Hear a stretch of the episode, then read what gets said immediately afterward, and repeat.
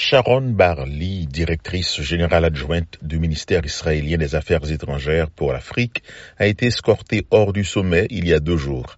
Israël a accusé l'Iran d'être derrière cette action qualifiée de grave avec la complicité de l'Afrique du Sud et de l'Algérie. Israël doit étayer ces accusations, avait rétorqué dès samedi Vincent Magwenya, porte-parole du président sud-africain Cyril Ramaphosa, présent au sommet, lequel s'est clôturé hier en Éthiopie.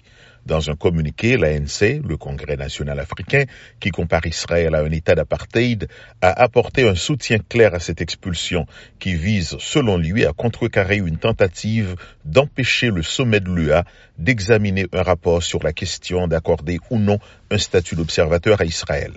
La question est sensible au sein de l'UA.